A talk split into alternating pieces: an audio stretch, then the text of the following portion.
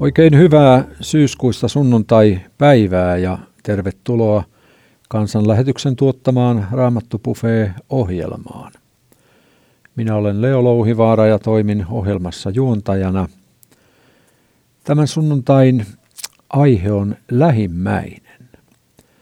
Ja meillä on tänään opettamassa ja alustamassa mies tuolta Lappeen rannasta. Jukka Repo, tervetuloa ohjelmaan. Kiitos. Olet Jukka tehnyt Inkerin kirkon palveluksessa myös pitkän uran ja nyt toimit sitten VA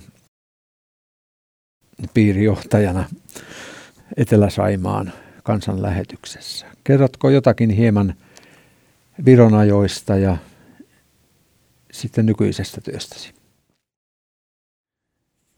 Joo, Virossa tuli tosiaan viimeiset vuodet oltua ja, ja, ja sitä ennen työskenneltiin perheen kanssa tuolla Venäjällä ja, ja tuota, ne on ollut hyvin, hyvin rikkaita aikoja, mutta nyt on puolisen vuotta opetellut tätä piirijohtajan tointa ja tuntuu, että siinäkin on kyllä ihan, ihan rikas työsarka olemassa, että mielenkiinnolla odotellaan, mihin tämä tästä kääntyilee. Näin. Näin saimme tutustua Jukkaan, joka on ensimmäistä kertaa meille opettamassa.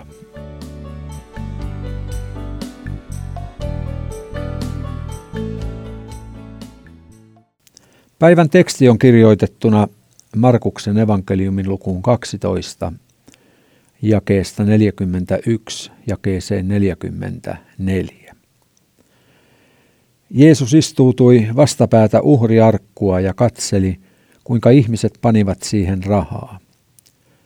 Monet rikkaat antoivat paljon, sitten tuli köyhä leskivaimo ja pani arkkuun kaksi pientä lanttia, yhteensä kuparikolikon verran.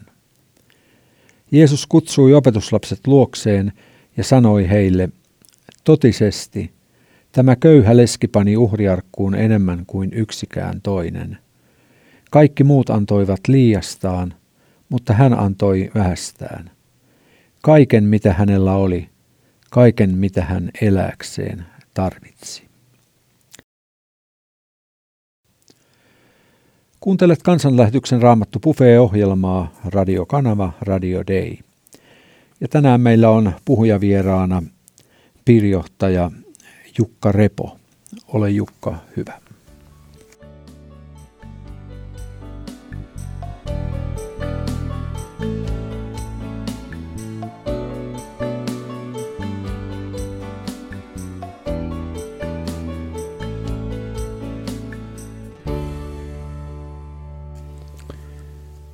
Jeesus jälleen temppelissä.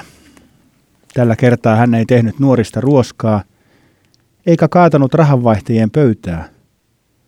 Ei opettanut, eikä nuhdellut, vaan tapansa mukaan hän meni temppeliin, mutta tällä kertaa istuutui uhriarkkua vastapäätä, katsoakseen, kuinka ihmiset panivat siihen rahaa. Oliko teko juutalaisessa kulttuurissa sovelias? Tämä on ensimmäinen kysymys, joka minulle vieraassa kulttuureissa eläneelle tekstistämme heräsi. Ainakaan suomalaisessa kulttuurissa teko ei olisi sovellias. Meillähän kolehtia kerätään pehmeään tummaan kolehti haaviin, jotta kukaan ei näe eikä kuule, kuinka paljon haaviin kilahtaa.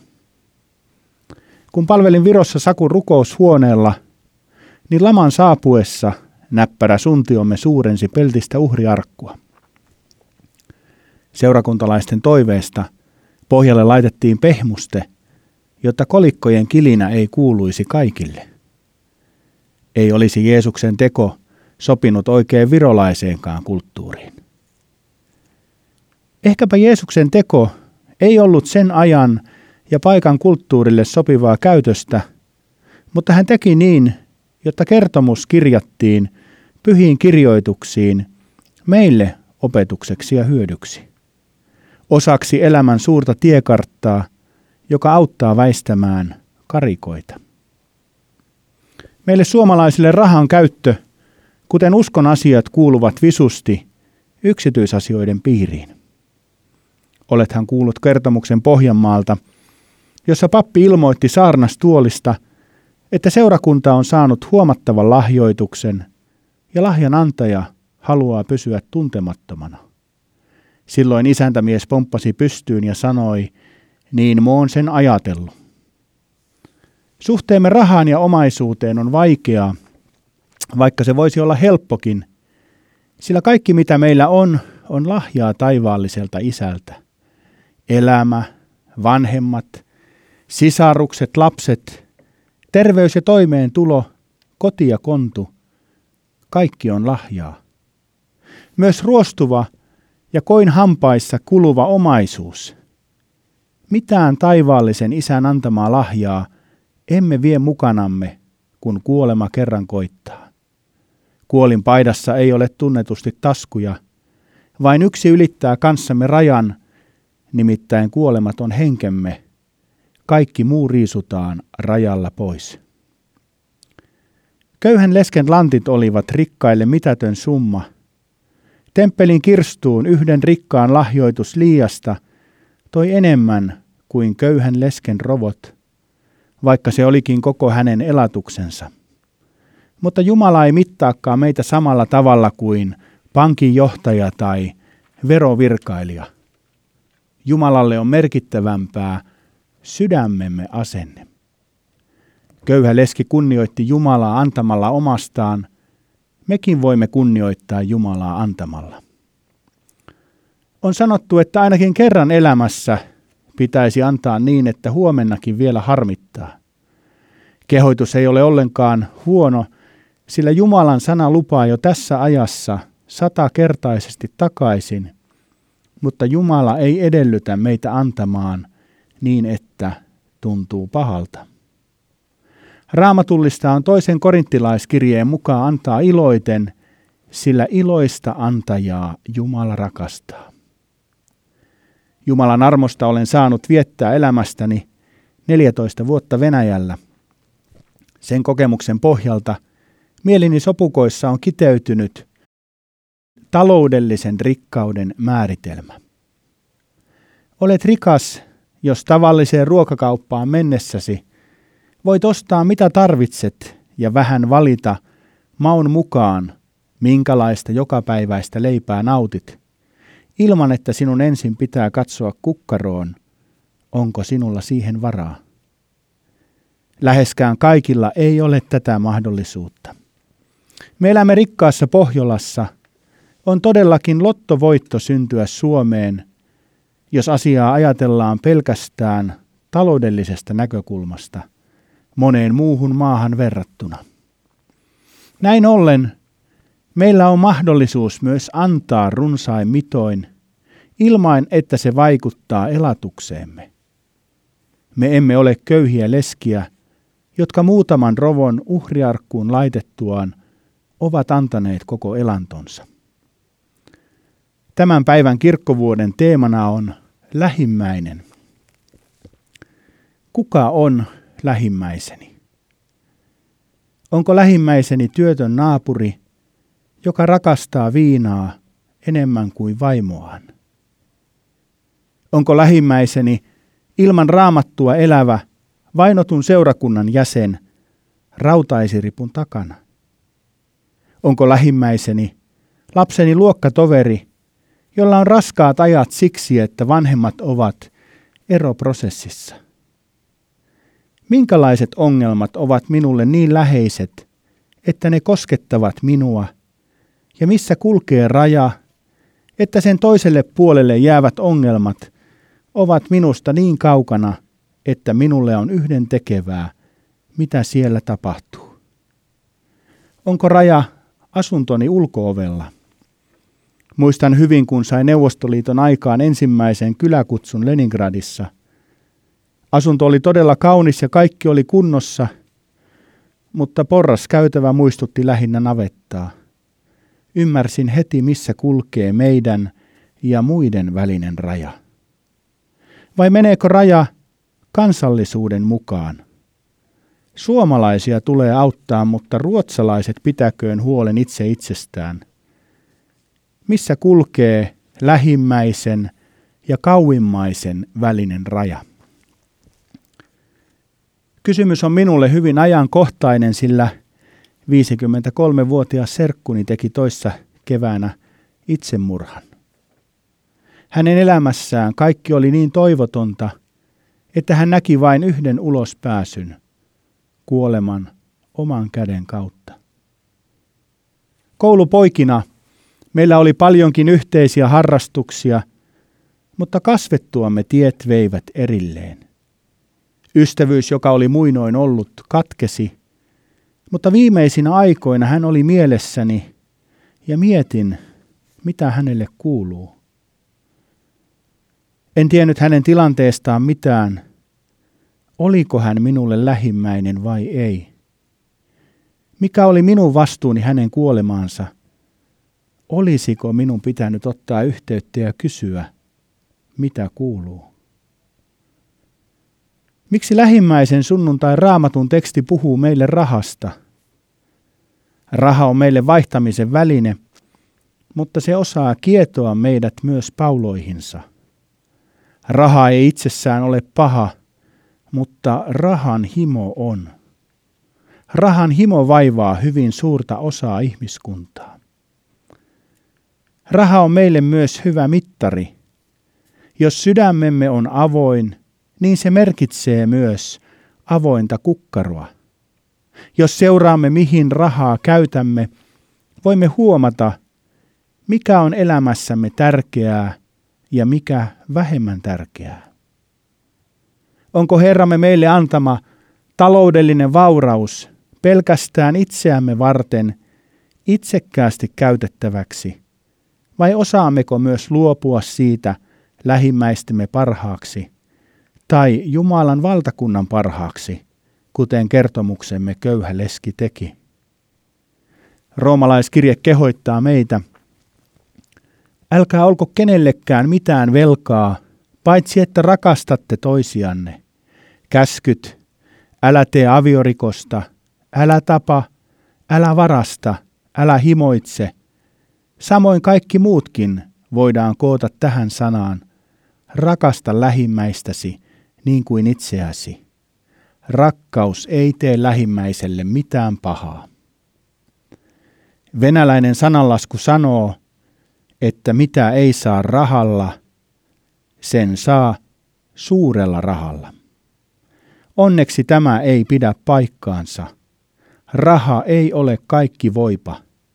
Me emme voi ostaa rakkautta, terveyttä tai iankaikkista elämää, vaikka maksaisimme kuinka kovan hinnan. Jeesus Kristus maksoi puolestamme kalliin hinnan, jotta meillä olisi iankaikkinen elämä. Hän antoi oman henkensä meidän syntiemme puolesta – kun otamme hänet uskossa vastaan, niin pääsemme osalliseksi autuaaseen vaihtokauppaan. Annamme hänelle syntimme ja vastaanotamme syntien anteeksi antamuksen pelastuksen lahjaksi.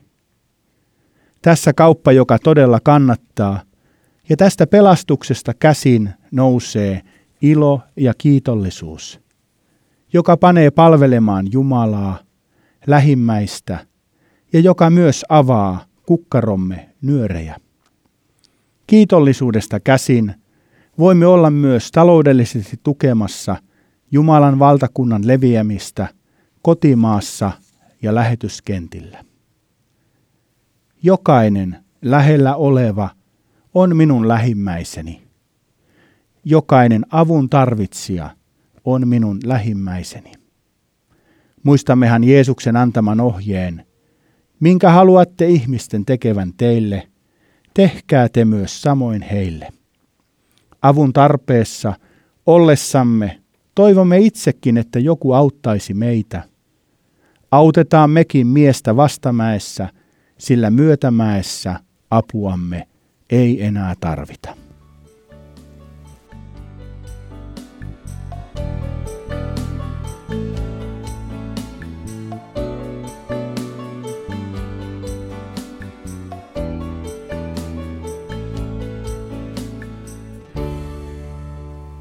Kuuntelet Radio Dain taajuudella kansanlähetyksen Raamattu-ohjelmaa.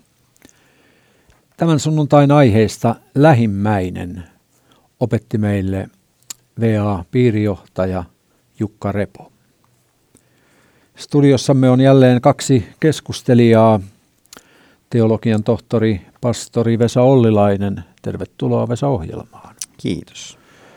Ja lähetystyöntekijä Isto Pihkala. Tervetuloa Isto-ohjelmaan. Kiitoksia. Kuunnellaan musiikkia. Seppo Kohvakka ja laulu On riemu kun saan tulla.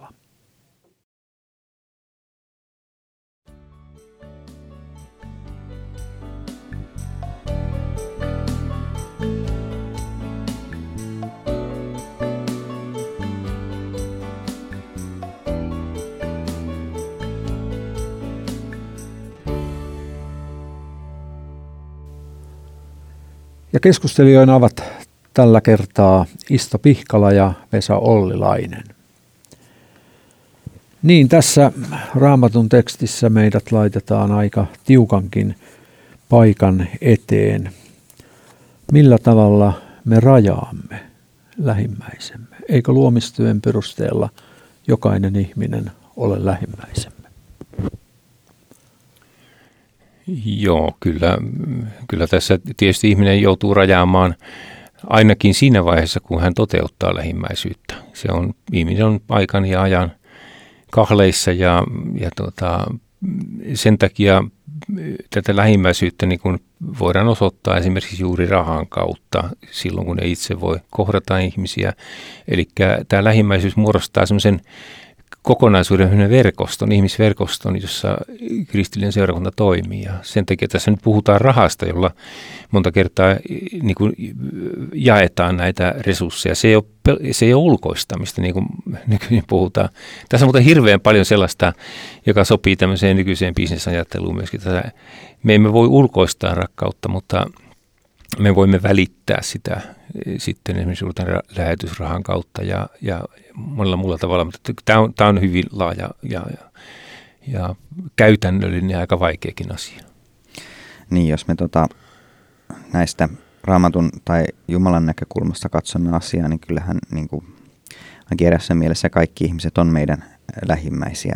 Siis jos Jumala rakastaa tätä maailmaa, mikä kattaa kaikki ihmiset niin paljon, että hän antaa ainoan poikansa tämän maailman puolesta, niin, niin sehän on semmoinen esimerkki meille kristityille myöskin, että meidänkin tulee rakastaa tätä maailmaa ja siinä asuvia ihmisiä, vaikka tämä maailma sitten hylkäsi Messiaansa ja ristiinnaulitsi hänet ja vihasi hänen seuraajiensa ja sitä myöten myös kenties vihaa meitäkin, niin, niin, tota, niin siitä huolimatta ei saisi ruveta tekemään niitä semmoisia erotteluja, mutta tietysti käytännön elämässä se on vähän hankalampaa sitten, että miten sitä lähimmäisen rakkautta rupeaa toteuttamaan, jos, jos vastaan tulee pultsari ja pyytää rahaa ja sä tiedät, että se menee viinaan saman tien, tuossa on se alko vieressä, niin mitä sä teet? Se ei olekaan ihan niin, niin yksinkertaista kenties.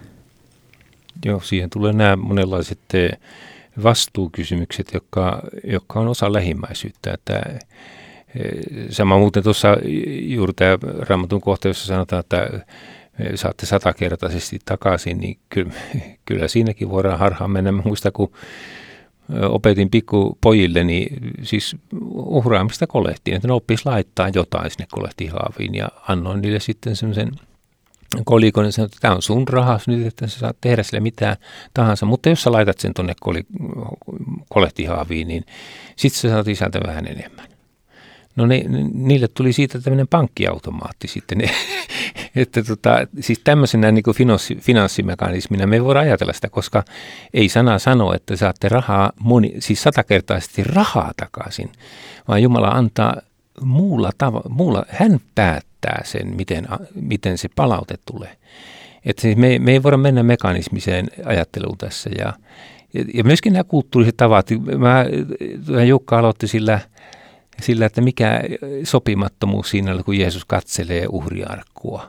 Mutta siellähän oli sitten toisaalta myöskin juutalaiseen kuulu tämä tietty niin kuin todistaminen tämmöisillä ulkoisilla ratkaisuilla. Niillä oli raamatulla se kotelot ja muuta. Ehkä se ei ollut siellä sopimatonta katsella tätä uhriarkun äärellä ihmisten uhraamista. Se, nämä, on, nämä on käytännön elämässä hirveän monilaisia asioita kohdataan. Nythän meillä Jeesus opettaa sitten kyllä että sanassaan, että vasen käsi ei saa tietää, mitä oikea tekee.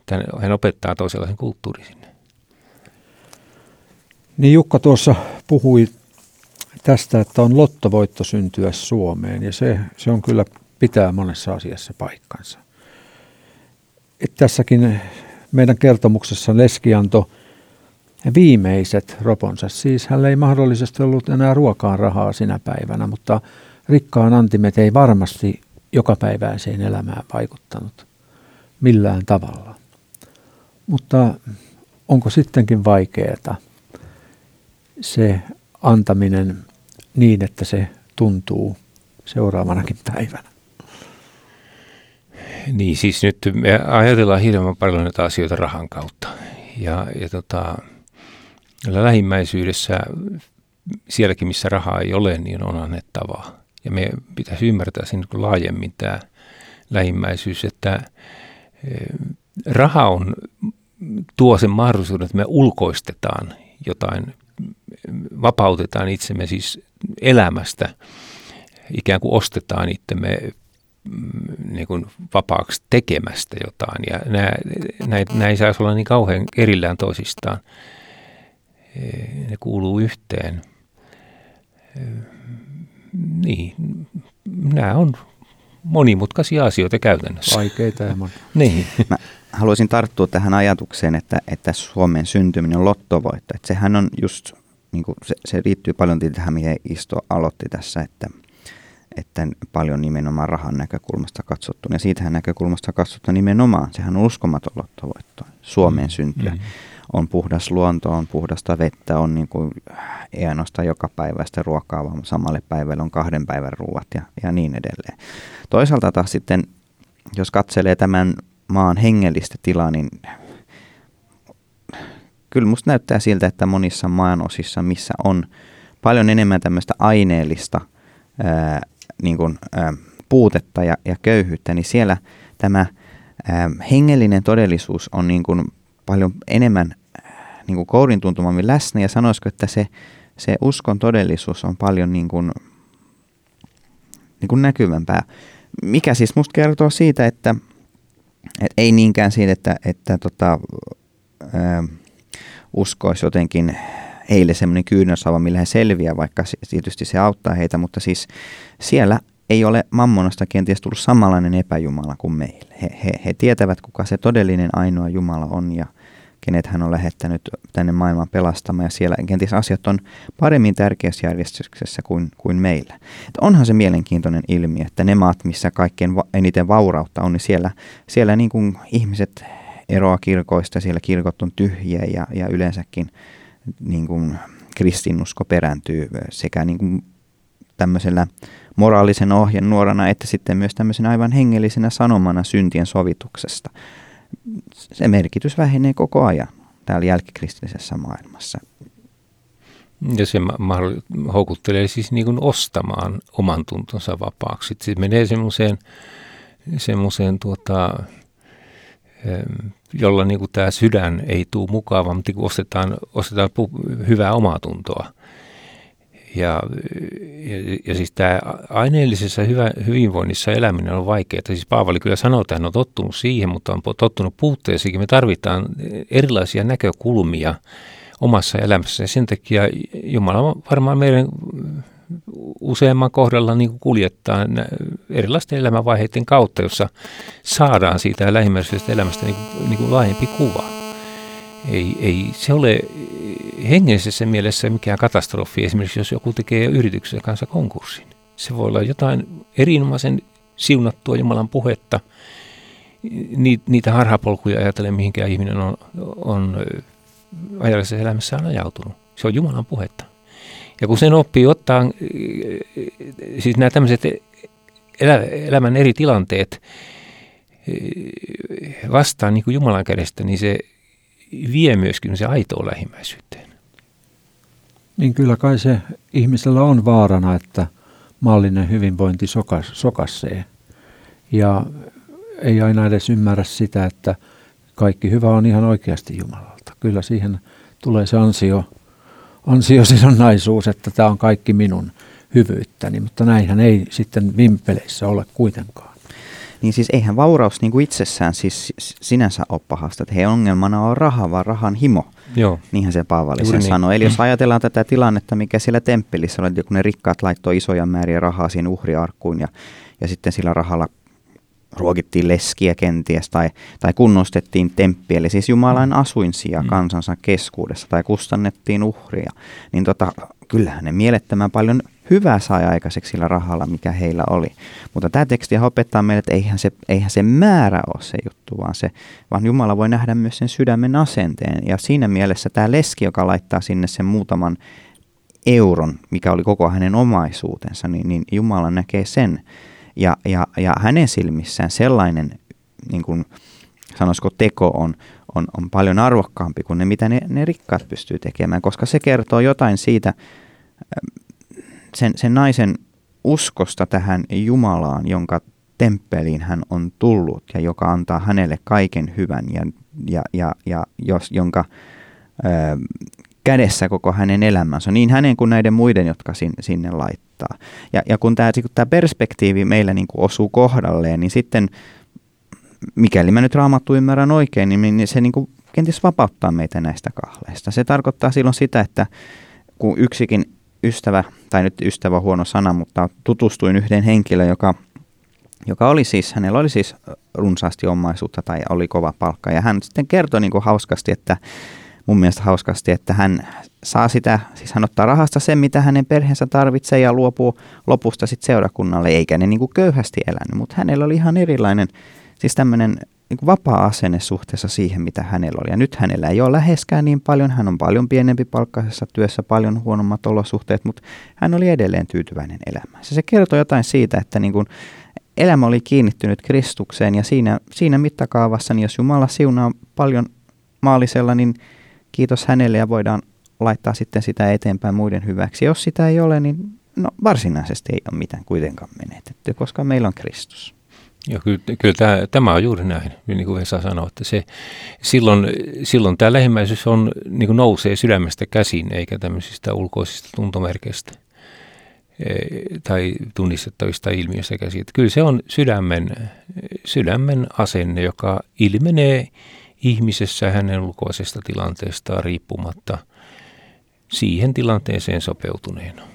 Ja. Mutta tässäkin, niin kuin tässä, jos palataan tähän tärkeysjärjestykseen, niin, niin kaiken A ja Ohan tässä on, on eh, Jumalan tunteminen. Niin siis, on. jos, jos minä ymmärrän sen, että Kristus on kuollut minun puolestani, että hänessä minulla on kaikki taivaan aarteet, että, että hänen ansiostaan minä saan pyhän hengen, että hänen ansiostaan saan syntini anteeksi, että hän vaikuttaa minussa tahtomista tekemistä, että hän antaa minulle uuden perheen, että hän antaa minulle paikan taivaassa, että hän lunastaa minut ja, ja niin edelleen ja niin edelleen ja niin edelleen. Niin niin siitä käsinhän me voidaan sitten pystytään niin päästään irti. Ei, en mä tarvitse mitään muuta. Miksi palvoa mammona? Miksi palvoa kunniaa? Miksi palvoa ihmisten arvostusta tai, tai yhteiskunnallista asemaa? No, no jos sellaista tulee, niin hyvä asia, mutta tota, Kristuksessa edelleen minulla on kaikki.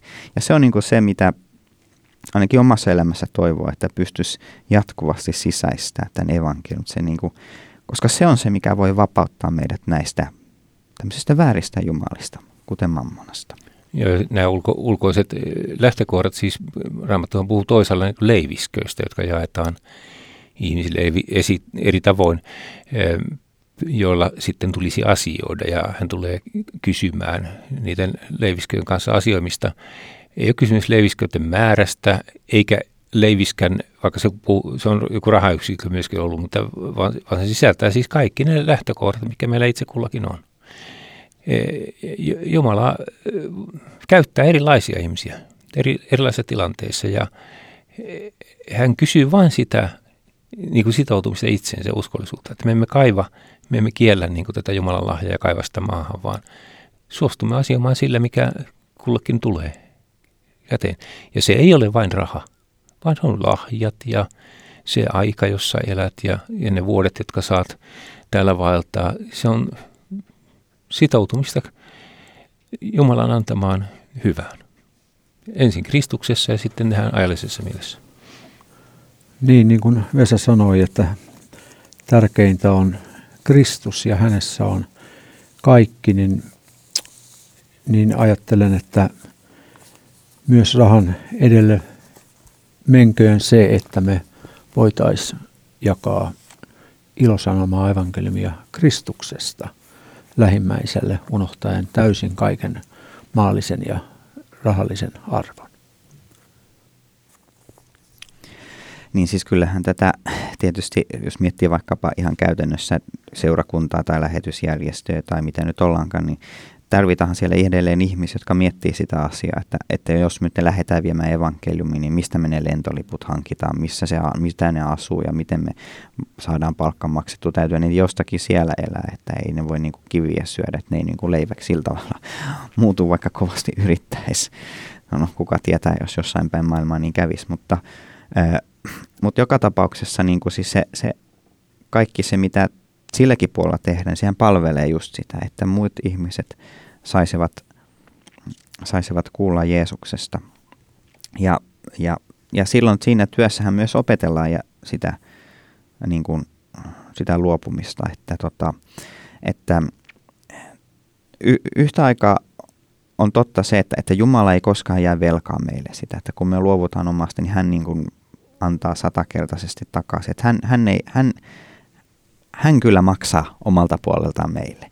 Ja samalla sitten mun mielestä raamatussa tulee sille myöskin se näkökulma, että, että, että jossain mielessä Jeesuksen seuraamisen tulee maksaa meille. Se johtaa luopumiseen jostain, jota me ei ikään kuin saada koskaan takaisin.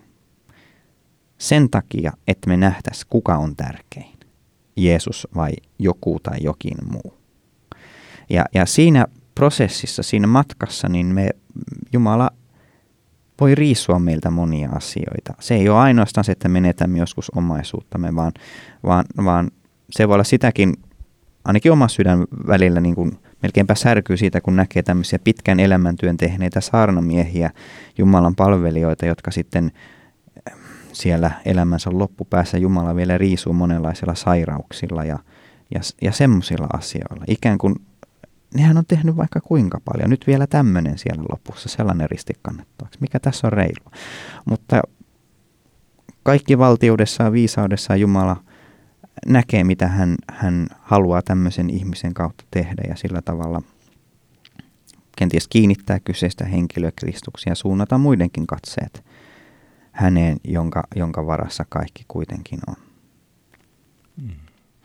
Kyllä se uhriarkku, josta tämä aihe nyt lähti liikkeelle, niin minusta se kuvaa hyvin pyhien yhteyttä, siis seurakuntaa, johonka tullaan omien eväitten ja lähtökohtien mukana, joka on sitten se paikka, jossa myöskin jaetaan sitä, mitä me ollaan saatu ja syntyy tämä pyhien yhteys, joka on e, sittenkin se, mikä tuo todistuksen maailmalle se on, siinä on paljon tämmöisiä näkökulmia tässä raamatun kohdassa, mikä meille tuli tähän niin pureskeltavaksi, mutta, eh, mutta siis mitään, mistään semmoista rahabisneksestä tässä ei ole pelkästään kysymys.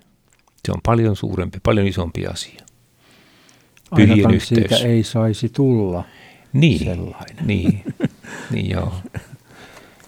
Niin siis me ihmisethän ollaan sellaisia, että kyllähän me pystytään mistä tahansa Jumalan hyvästä, hienosta lahjasta tekemään kaikkein tärkeimmän. Se ei tarvitse olla raha. Se voi olla vaikkapa maine tai arvostus. Tai se, että meidän on pakko päästä tekemään lähetystyöstä. Siispä me luovumme kaikesta muusta, mitä Jumalan sana velvoittaa meille, jotta päästäisiin tekemään lähetystä. Eihän sekään onnistu sellainen. Mm. Si- si- silloin me niin osoitetaan, että ei se Kristus ole mikä pelastaa meidät, vaan se työ, mitä me tehdään, mm. se lähetystyö. Silloin meillä on edelleen jälleen niin kuin elämän tärkeysjärjestys erilainen. Ja, ja Jumala sitten monesti armossaan sitten pysäyttää sellaisen ihmisen ja sellaisen järjestön. Kenties riisuu pois sieltä asioita, antaa vastoinkäymys, jotta nähtäisiin, että kuka on se tärkein. Mm.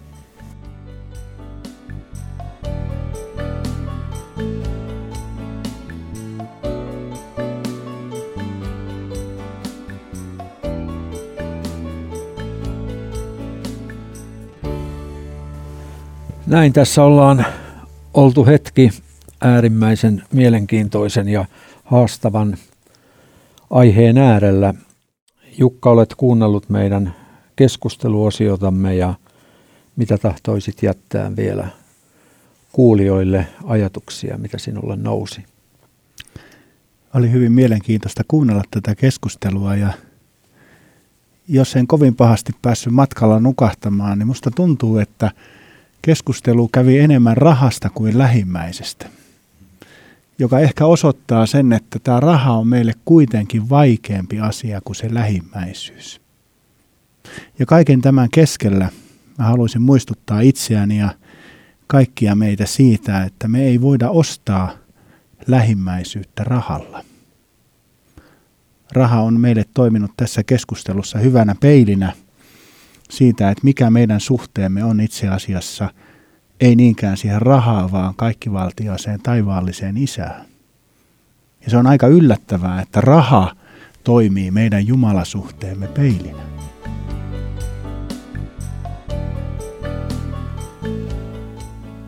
Siinäpä Jukka laittoikin meille mietittävää ja pohdittavaa. Tässä oli tämän päivän Raamattu Buffet ja ohjelman tarjosi sinulle Suomen evankelis-luterilainen kansanlähetys ja radiokanava tuttuun tapaan Radio Day. Kiitokset Jukka Revolle opetuksesta. Kiitokset Vesa Ollilaiselle ja Isto Pihkalalle keskustelusta. Voit kuunnella tämän ja aiempia ohjelmiamme netistä osoitteessa avaimia.net. Sieltä löydät puheita ja keskusteluja monista tärkeistä ja mielenkiintoisista aiheista. Lisää tietoa herätysliikkeemme ja lähetysjärjestämme toiminnasta saat nettisivuiltamme kansanlähetys.fi. Kiitokset sinulle kuulija mukana olostasi ja koko studiotiimimme tahtoo toivottaa sinulle siunattua sunnuntaipäivän jatkoa. Palataan jälleen Raamattupufeen merkeissä kanavalle ensi sunnuntaina kello 12.